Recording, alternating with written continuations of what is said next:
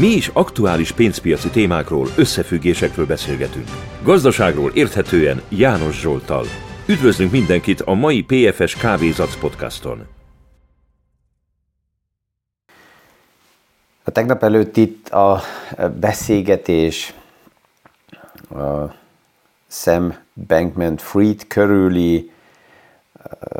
aktuális bírósági perrel kapcsolatosan sokkal-sokkal több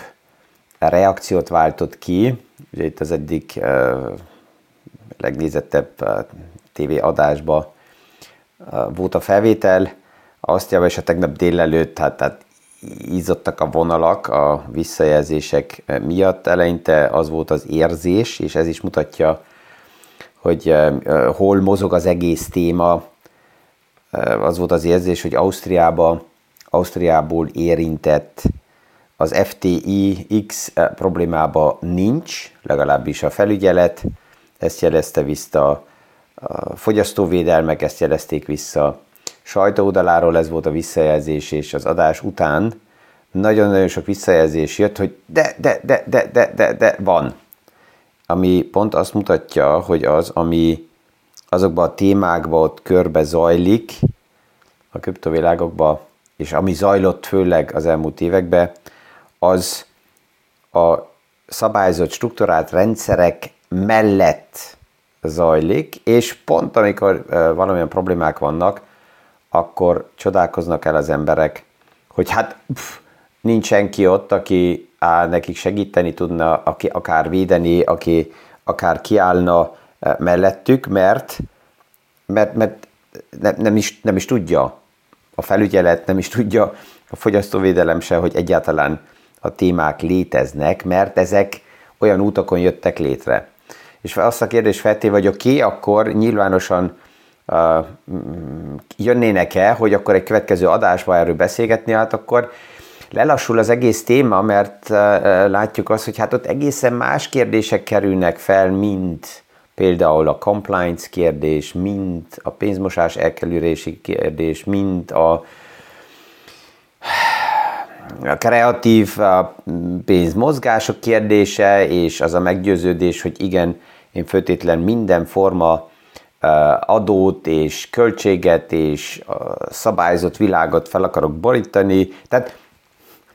pont az merül fel és jön szóba, amit, hogyha valaki hivatalosan kritizál, akkor mindig azt mondják, hogy no, no, no, no, no, no, ilyen itt nincs, és erről nem is kell tudni. A mai podcastban, ugye a hétvége előtt egy elég tiszta és valamilyen formában szokatlan, éles és erős álláspont foglalását az Európai Központi Banknak veszem kézbe.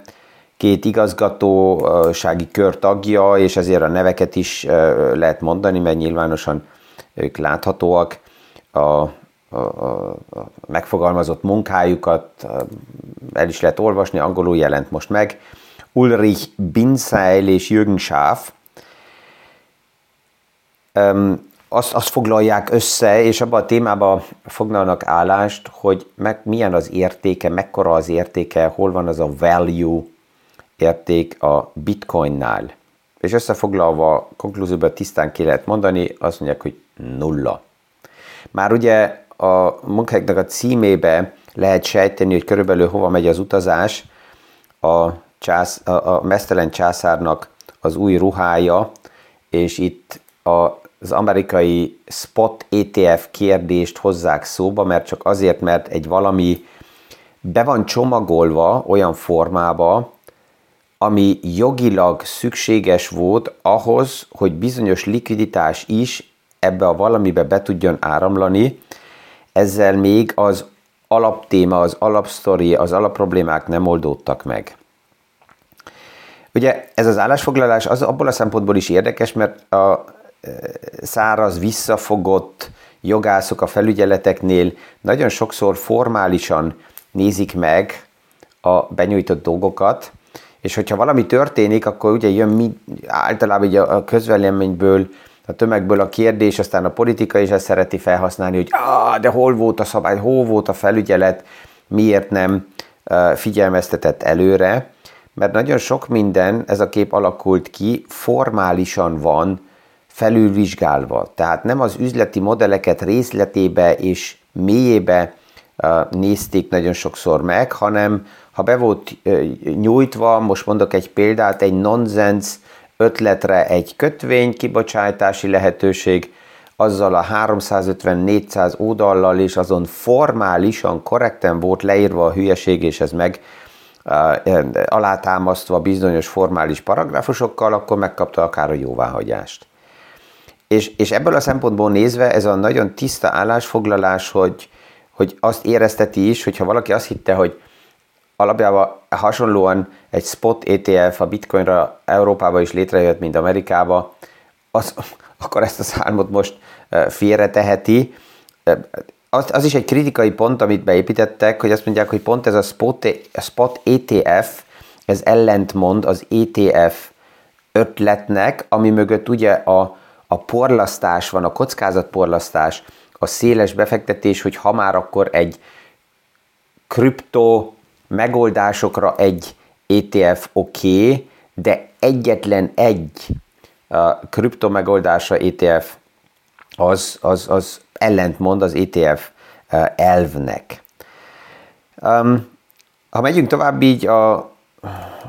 az összefoglalt anyagba, akkor az első teljesen tiszta, amire jutnak, hogy azt mondják, a fair value, tehát a belső értéke az nulla. És ezt, ezt a legnehezebb az embereknek ugye elképzelni, mondtam a tegnap is, hogy a, a felvétel után kialakultak beszélgetések, és, és ezt látom, hogy ezt, ezt nagyon nehéz embereknek kezelni, hogy hogy lehet az, hogy valaminek nincsen belső értéke, és mégis van ára. És akár, hogy ez az ár emelkedik, és hogy az az ár, amit kifizetek, az nem jelenti azt, hogy ez, ez, ez a belső értéke, hogy van valahol egy, Egy, egy, egy, egy fék, ami alá nem eshetek vissza, vagy ahol valakinek érdeke van, hogy azt, a, azt az árat akár megtartsa és megvédje. Tehát ez, ez nincs. A, és ennek ellenére az árak mehetnek fel. Miért? Hát mert, mert megvan az a spekulációs fantázia, hogy magasabb áron újra eladható, és ezért is látjuk azt, hogy egyre magasabb és magasabb cél árokat kiáltanak egy páran ki, főleg a, a bitcoinnal kapcsolatosan. Egy pár nappal ezelőtt a második, harmadik eh, legkedvencebb barát, ugye Casey Woodot idéztem, ő a, most a két egész három millió dollárra tolta el a célt, és ez logikus, ez kell is,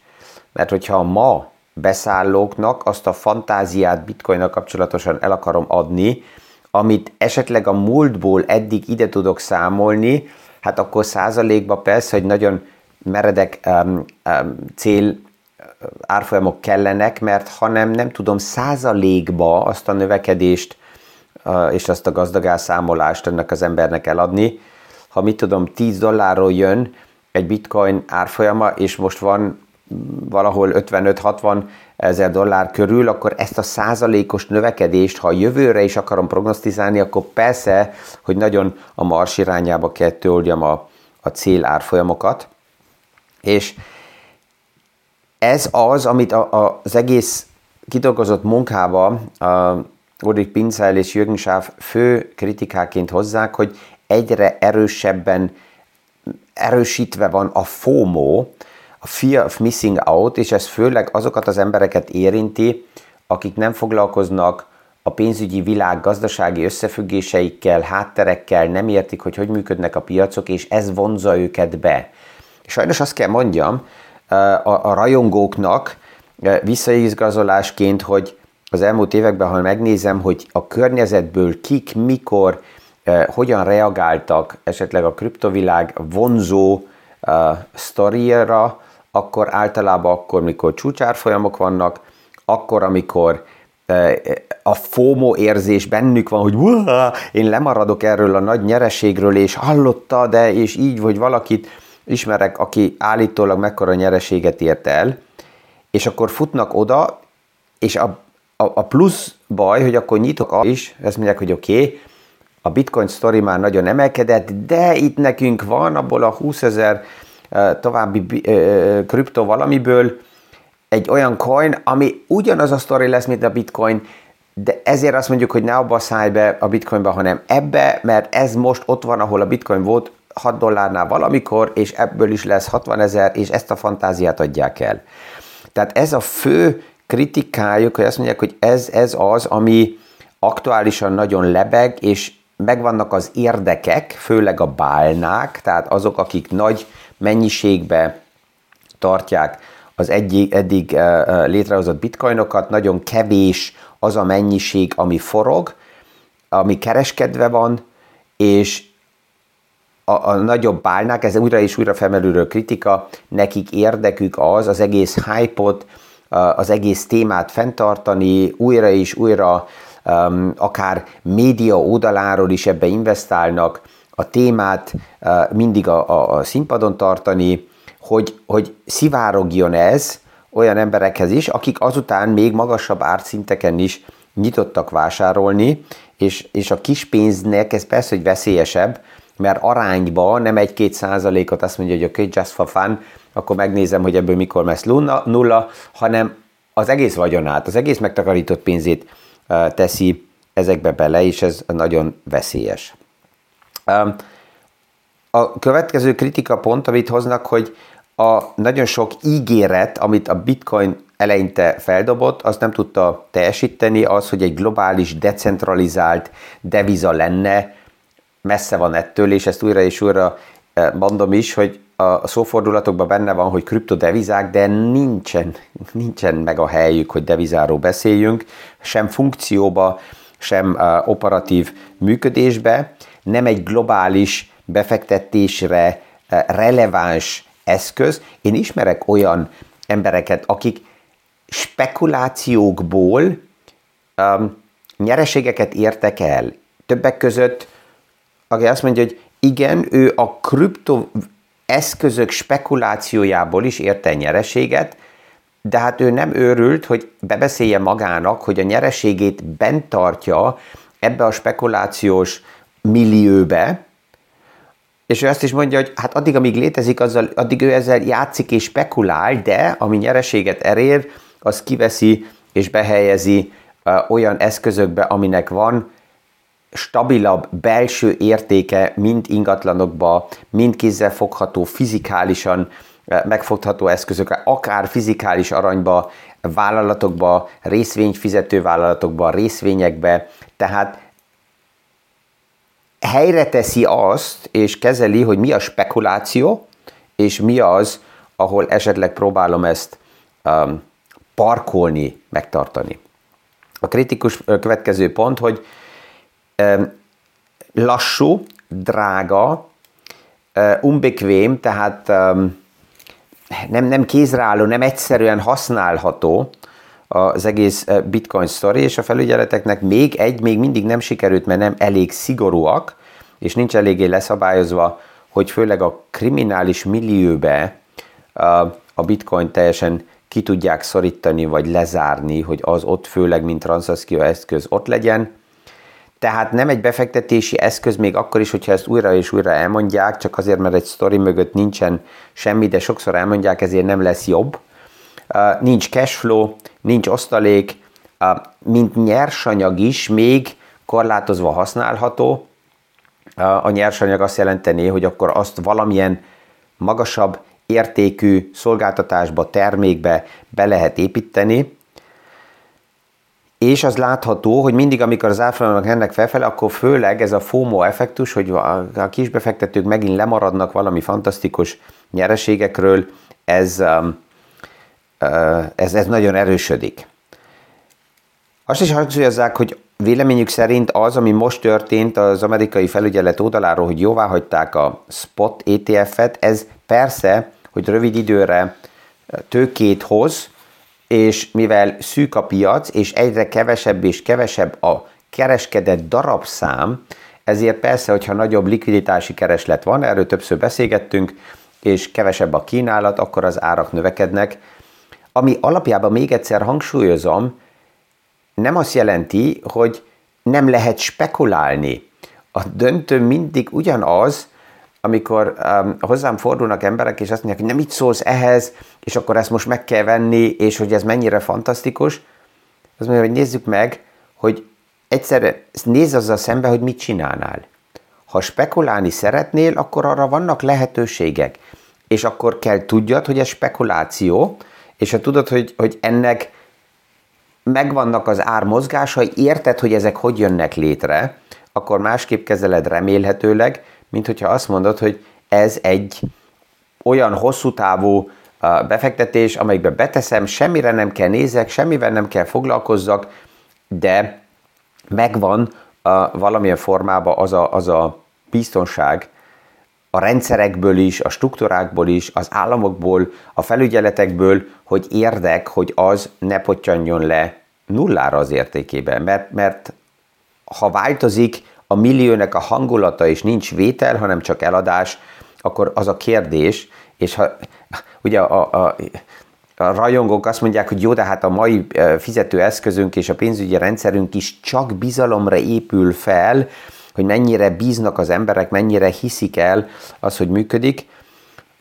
No, na, persze, ez így van, de a kilengések, az ingadozások nem olyan durvák, hogyha ma forint, euró, dollár van a kezembe, akkor ez a mindennapi tranzakcióknál másképp használható fel, mert tudom, hogy azért az euróért, azért a dollárért ma, hónap mennyit kapok. Persze, hogy létezik infláció, de ez nem óraszintű, nem napi szintű, és azt látjuk, hogy ott, ahol azokban az országokban is, ahol hiperinflációs témák vannak, még ott sem a valódi megoldás a kriptovilág kany, hanem ott is, ott is a, a fizetőeszközök azok, ami mögött az állami bankok, az állami struktúrák, a rendszerek vannak.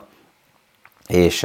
egy, egy, egy csoport van, akinek érdeke, hogy az egész tovább is minimum jelen legyen, és meglegyenek a további vételek és a körforgások, ez főleg azok, akik a, a bányászok, tehát a minerek. Ez is egy ilyen téves kifejezés a bányázás, mert ők ugye nem bányásznak úgy, mint az aranynál csákánnyal, és kiássák a bitcoinokat valahonnan, hanem ezek komputer programok, amelyeket kiszámolják, és ez is egy kritikus pont, amit szóba hoznak, hogy egyre magasabb árfolyam oda vezet, hogy egyre több és több energia kell, mert minden új bitcoin transzakció vagy mozgást az nagyon-nagyon energiaintenzíven, egyre hosszabb és hosszabb látszokkal a blockchainba ugye ki kell számolni. Az Ethereumnál ez egészen másképp meg van most már megoldva, de a bitcoinnál konkrétan ez nagyon-nagyon energiaintenzív, ami a háttérben van, ami plusz természet oldaláról is, az energia oldaláról is egy, egy kárt okozó rendszer és struktúra. Tehát, hogy ezt így összefoglalva megnézzük, akkor azért tűnik ez fel ez a munka, mert legelőször is nagyon tiszta és éles az állásfoglalása egy, egy olyan szervezetnek, amelyik eddig inkább ilyen diplomatikusan állt sok mindenhez hozzá, és a jogi attól függ, hogy honnan nézzük témába, és ez túl sok játszóteret megad, és nincsenek dolgok kimondva. Ebbe nagyon tisztán ki vannak mondva, és én arra vagyok kíváncsi, és ezt még mindig lehet látni, hogy nagyon emocionális az egész témának a vitája, hogy meddig kell a témákról beszélgetni, beszélgetni, beszélgetni, hogy vagy normálisá váljon, mert ezt a heves, emocionális vitareakciókat ma nem látom sem a részvényeknél, sem az aranynál, ha bár az aranynál is vannak a, a teljesen uh, zsákobácába beszaladott uh, rajongók, de ott sem, sincs meg ez a, ez a heves, emocionális vita és reakció, mint amit a kripto témáknál lehet látni, vagy a bitcoinnál. És hogy meddig tart ez, amiből ki, amíg kimegy ez az emóció belőle. Tehát azok, akik azt remélik, hogy ez mégis valamilyen formában meg tud maradni, azok ezt kell reméljék, hogy, hogy, hogy az emóciók kiszálljanak belőle, és legyen lenyugodott, lehiggadtabb az egész, de hát persze akkor egy fontos hajtójára az egésznek eltűnne,